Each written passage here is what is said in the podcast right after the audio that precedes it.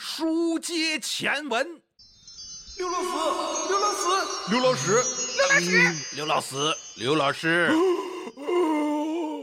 哎哎，刘老师醒了，刘老师醒了，哎哎哎。哎哎哎，那个女同学，人都醒了，那趴到上面，在人工呼吸，那呼啥气嘞？给我下 来！哎，刘老师，刘老师，哎，恁缓一缓啊，缓一缓。啊，行了。呃，那俩男同学来，给他把刘老师搀回讲台上去。剩下的同学来，把稿子拿上。啊，走了，走了啊，走了。呃，刘老师，那感觉行不行？那不行，来来来，把氧气面罩戴上来，给刘老师戴上来。嗯嗯嗯嗯嗯。大家好，这里是发展心理学与我们的第十讲：幼儿的情绪控制、游戏、父母教育。我女儿最近很喜欢和我玩一个游戏，就是希望我和她像她的表哥和舅舅那样，嘿嘿嘿的假装打拳击。每当这种时候，我心里面一边会升起一个声音。这样教育女儿会不会没有女孩子的样子？一边又忍不住跟她打打闹闹的玩起来。如果是你，会不会觉得我不应该和他玩打架的游戏？其实，在情绪控制、打闹游戏、父母教育、性别差异这些事情上，有些想法心理学家是出奇的一致。例如，父母应该指导和管教孩子，欺负行为应该是被制止的。在另外的一些问题上，人们却可能有不同的意见。例如，女孩子。不应该玩打架游戏。我们先来看看儿童的情绪是怎么变化和发展的。儿童能够逐渐学会在何时和怎样表达情感，在处理生活中各个问题上都变得越来越有能力。对情绪表达的控制称为情绪调节，这是在两到六岁时候取得的一个杰出的心理成就。这种调节在婴儿期就显示出其重要性，但是。当边缘系统上的情绪热点与成熟的前额叶相联系的时候，儿童才能更加意识到自己的反应。由于情绪调节，儿童学会了怎样在生气时不暴怒、害怕的时候不受惊吓、悲伤的时候不致绝望、焦虑的时候不退缩、自豪的时候不自负等等。在这个阶段，自豪感开始出现。在这个时候，女孩子很高兴自己是女孩子，男孩子也很高兴自己是男孩子。男孩子和女孩子都因为自己不再是婴儿感到高兴，他们用爱哭的宝宝来贬低小婴儿，称赞自己是一个大男孩或者是一个大女孩。幼儿的自豪感往往超出了他们的实际情况。幼儿相信自己强壮、聪明、好看，任何事情都能够做，无论他们怎么样，都被认为是好的。研究发现，很多幼儿自信地认为自己的优点将会保持，而缺点将会慢慢消失。这种。保护性乐观主义从三岁开始出现，持续到整个幼儿期，一般在青少年期消失。在很多国家都发现了这种情况。在这个阶段，儿童的边缘系统髓鞘化、前额叶的生长和注意广度的增大，所有的这些都使得神经系统的成熟成为可能。注意的集中支持了社交能力的发展，使儿童在实践中掌握着各种各样的技能。他们学会了倒果汁、穿裤子、爬树，不会因为果汁溅出来、拉链被卡住或者树太高就放弃了。对自己的信心能够帮助他们坚持下去。心理学家埃里克森认为，处在人生第三个阶段的儿童形成了自我觉察能力。当他们意识到自己的错误时，会感到内疚。人们一般认为呢，内疚感比羞怯感更成熟。因为内疚来自于一个人的内心，而羞怯来自于外部，取决于别人的看法。与内疚不同，羞怯可能是来自于对性别、民族或者背景产生的一种社会偏见。大约到四岁的时候，社交觉察力和自我概念就增强了，幼儿逐渐注意到了民族带来的影响。从这个时候开始，少数民族家庭一般会教孩子形成自己的民族自豪感。此时，所有的儿童都开始通过自豪与内疚而形成了道德价值观。内疚感来自于儿童内心，这强调了内在动机和外在动机之间的不同。当人所做的事情能够带来快乐的时候，就会产生内在动机。音乐家可能享受创作的音乐，哪怕没有别人听到。外在动机来自外部，当人们做了某些事情而获得奖赏的时候，例如一位音乐家为了获得掌声而演奏，就是一个例子。了解这种差异。对幼儿教育来说是至关重要的。大多数幼儿都被内在的动机所驱动，他们享受学习、游戏和练习，无论别人希不希望他们这样。他们也愿意接受赞扬和奖励，但这些不是促使他们做这些事情的原因。玩游戏时，他们不在意得分的多少和输赢，而在意游戏的乐趣。当儿童与自己的玩具对话时，当他们专心致志地创造一件艺术或者建筑作品时，当儿童与只存在于他们头脑中想象的朋友交谈时，就能看到这种内在动机。听起来是不是很恐怖？和头脑中想象的朋友聊天这件事儿，这件事儿让有些人觉得很费解，有些人还觉得蛮可怕的。但是事实上，很多孩子会在头脑中构造出一个想象的朋友，就像动画片里小猪佩奇。的好朋友有一个想象的朋友狮子里昂一样，这种想象的朋友很少是因为成人的鼓励而产生的，但是由于在三到七岁的时候主动形成了，这种现象也会逐渐变得普遍。想象的朋友可以战胜孤独，帮助儿童进行情绪调节。儿童知道想象的朋友是看不见的，是假装的，但是这样的想象可以满足儿童的心理需要。想象的朋友有时很管用，因为儿童要控制自己的泪水和脾气。有一个朋友可以给他们带来安慰，让他们放心，让他们学会怎样和别人分享玩具和别的东西。这样的朋友有不同的特点，这取决于儿童的心理需要。不同的文化对儿童调节什么情绪的期望也不同，儿童要遵守他的文化标准，在控制情绪的策略方面也会有文化的差异。在一些文化中，骄傲自大和不知羞耻的人都被认为是精神不正常的。文化差异还表现在情感表达上。有的时候，人们鼓励儿童表达自己的情感；有的时候，又叫他们最好把情感隐藏在内心。在所有文化中，父母都鼓励孩子调节情绪，而那些父母抑郁的孩子往往不能调节自己的情绪。无论在什么地方，对容易冲动的儿童采用了忽视或者前后不一致的教养方式，都会加重孩子的问题。责任心强的父母会指导孩子，使他们比别的儿童更具有能力。事实上，没有充分的调节，情绪将变得无法抵抗。强烈的情绪反应会以两种相反的方式表现出来。一些人有外化方面的问题，他们强烈的情感会不可控制地向外爆发。他们可能会把愤怒的情感外化，比如说打人、骂人、摔东西。如果没有情绪调节，一个愤怒的孩子会打别人，或者躺在地上尖叫打滚。两岁的儿童做出这种外化的反应尚可接受，可是五岁的儿童就应该更好的自我控制，可以撅嘴或者发牢骚，但是不能打人和尖叫。另外，有一些人有内化方面的问题，他们恐惧退缩，把悲痛埋藏在内心深处。随着成熟，两岁时那样极端的恐惧，比如说害怕听到水管的声音，想象中呃遇到坏的陌生人这种想法呢，或者这种体验呢，就会逐渐的消失。但是他们依旧会在第一天去幼儿园的时候感到害怕，他们会壮着胆子松开妈妈的手。内化问题的一种表现是身体上容易生病，比如说动不动就会头疼、肚子疼。尽管起因来自心理，但是疼痛却是真实存在的。父母最不应该做的就是在这种情况下责备孩子，这只能使内化问题加剧。无论是外化问题儿童还是内化问题儿童，都不善于调节情绪。准确地说，不善于调节情绪的表达，他们不是自我控制能力太差，就是自我控制的太过分。如果幼儿期没有学会情绪调节，到了小学期就会表现出外化的问题或者内化的问题。尤其是当他们从未学习控制愤怒这种情绪的时候，到了青少年期，事情会变得更糟糕。一些有内化问题的幼儿往往会变成有外化问题的中学生。女孩通常会比男孩更早地养成了情绪调节能力。差异在外化情绪上表现得更明显，这在儿童期已经很明显，并且能够持续到青少年期。一些有外化问题的男孩会变成暴力型的青少年。事实上，女孩心理疾病的患病率也在逐渐增加。女孩比男孩子更容易抑郁，这是内化情绪的一种表现。无论男孩还是女孩，过于外化或者内化都可以预测未来的心理疾病。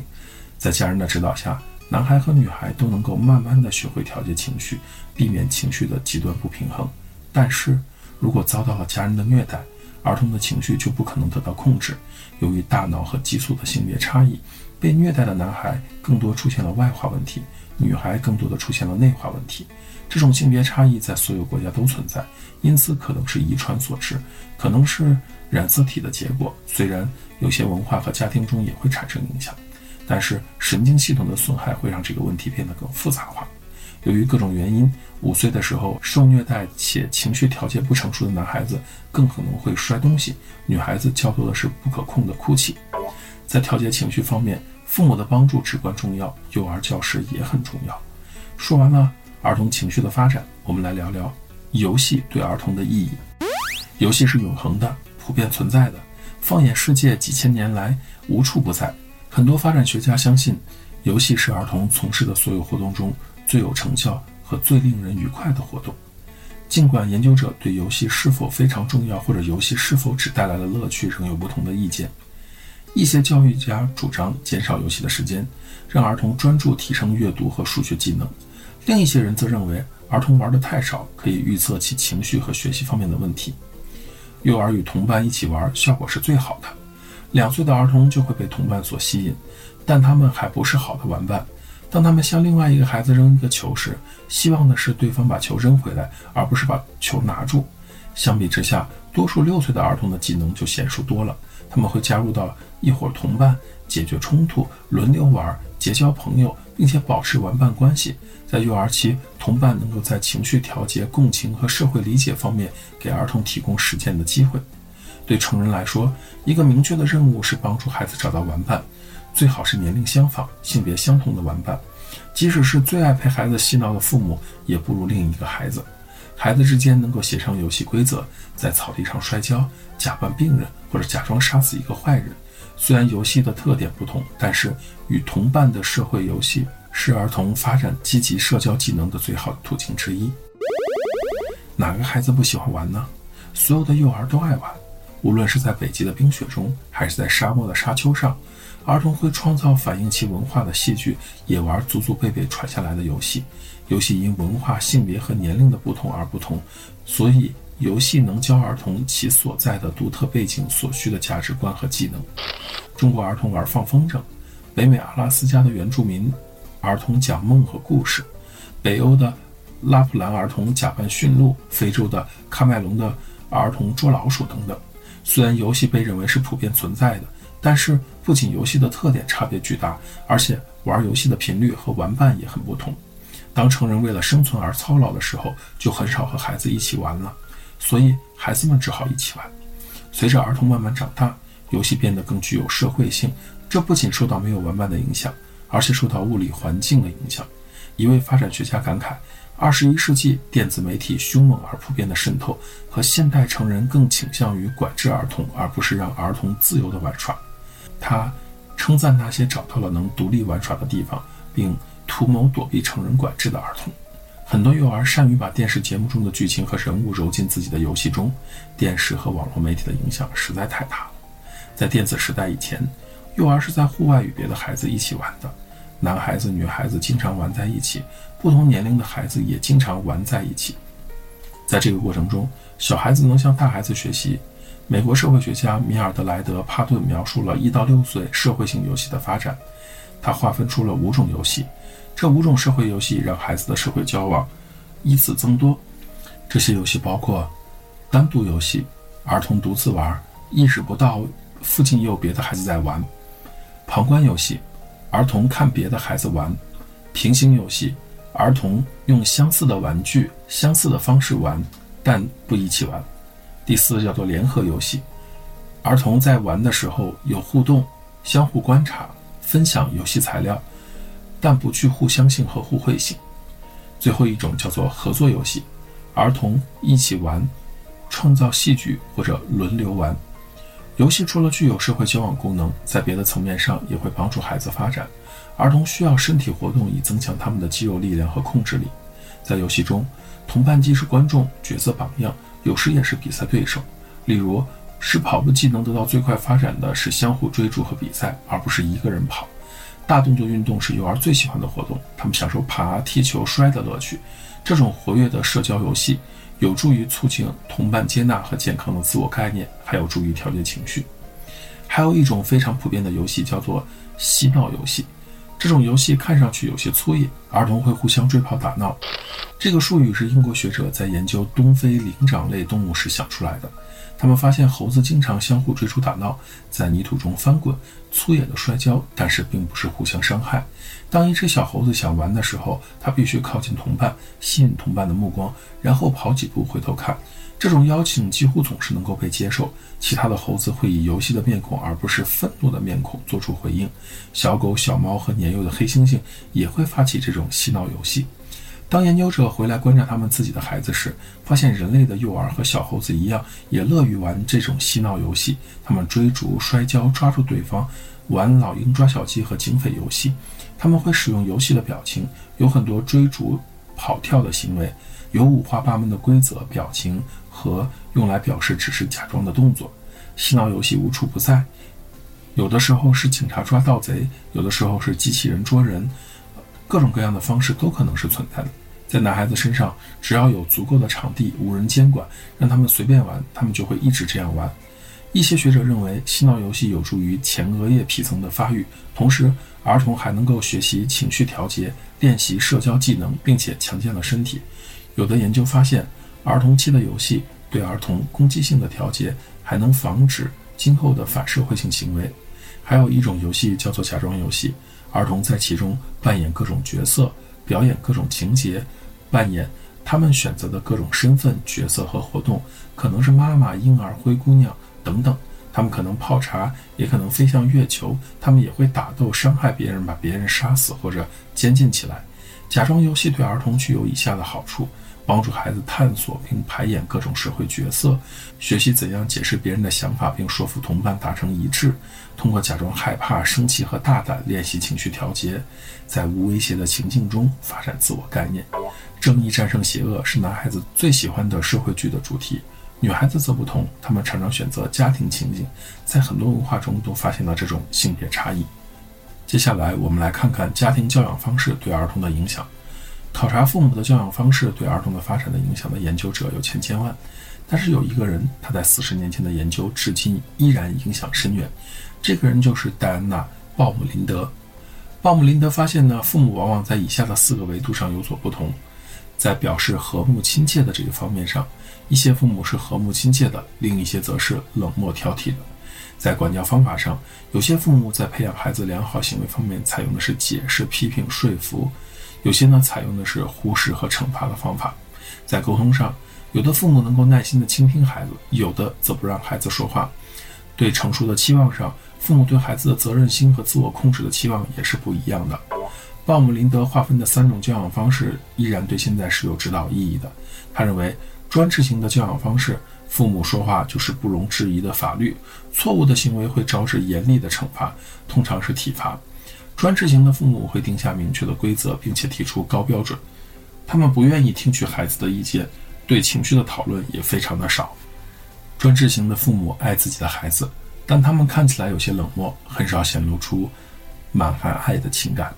放任型的父母呢，很少提要求，他们会把一切急躁的情绪隐藏起来，孩子纪律松散。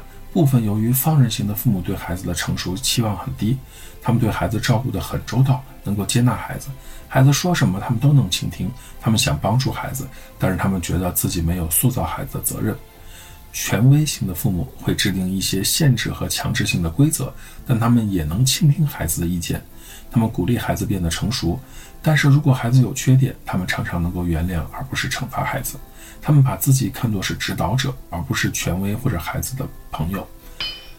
第四种方式呢，被称为忽视型的教养方式，有的时候被误解为是放任型的方式，但事实上两者是有不同的。相似之处在于，放任型的父母和忽视型的父母都不使用体罚，不同之处是。忽视型的父母显然不清楚自己的孩子在做什么，他们好像对这件事儿也不是特别的在乎。相比之下，放任型的父母能够积极地参与到子女的生活中，庇护孩子，使他们少受到批评，安排孩子的日常游戏，不惜花钱买孩子喜欢的玩具。那么，不同的教养方式呢，也会造就成不同的孩子。专制型父母教育的孩子可能会成为尽责、顺从和温顺的人，但不是特别快乐。这些儿童容易感受到抑郁。或者是内疚，当事情不顺利的时候，他们会把挫折内化，并且自责到青少年期。他们有的时候会变得很反叛，在二十岁以前就离开爸妈的家。放任型的父母容易培养出不快乐的儿童，他们缺乏自我控制，尤其是在同伴之间需要相互妥协的事情上，情绪调节能力较差，使他们交朋友的时候不成熟，而且容易受到阻碍，这是他们不快乐的主要原因。在成年初期，他们愿意一直的住在家里，依靠父母。最后到了成年的中期和晚期，他们的日子过得还不错。权威型的父母培养出的孩子往往比较成功，口才好，对自己满意，对别人慷慨。这些儿童通常会受到教师和同伴的喜爱，尤其是在那些看重个人主动性的社会里。忽视性的父母培养出来的孩子不成熟、伤感、孤独，有受虐待的危险。所有儿童都需要关爱自己的父母，因为不管他们的行为是该受到惩罚还是该合乎期望，父母的关心在社交能力和认知中都发展着重要的作用。对于孩子而言，事实上，很多人都在批评鲍姆林德对教养方式的分类过于简单。父母的教育对孩子产生的影响实际上要复杂得多。说完了家庭教育，我们来看学校教育。教师可能是专制型的，他们往往会给孩子制定规则，没有人可以例外。教师可能也是权威型的，会给孩子制定的规则可以通过讨论来修改。教育水平较高的教师呢，往往是权威型的，他们会对每个儿童做出反应，倾听并鼓励儿童讲话等等。这些方法呢，能够培养出更有能力的儿童。一般来说，幼儿从权威型的教师那里能够学到更多的东西，原因是这些教师被认为是和蔼可亲、充满爱心的。一项研究发现，和专制型教师教的幼儿相比，以儿童为中心法。管束较少的教师教的幼儿，在小学入学准备测验中得到的分数较高。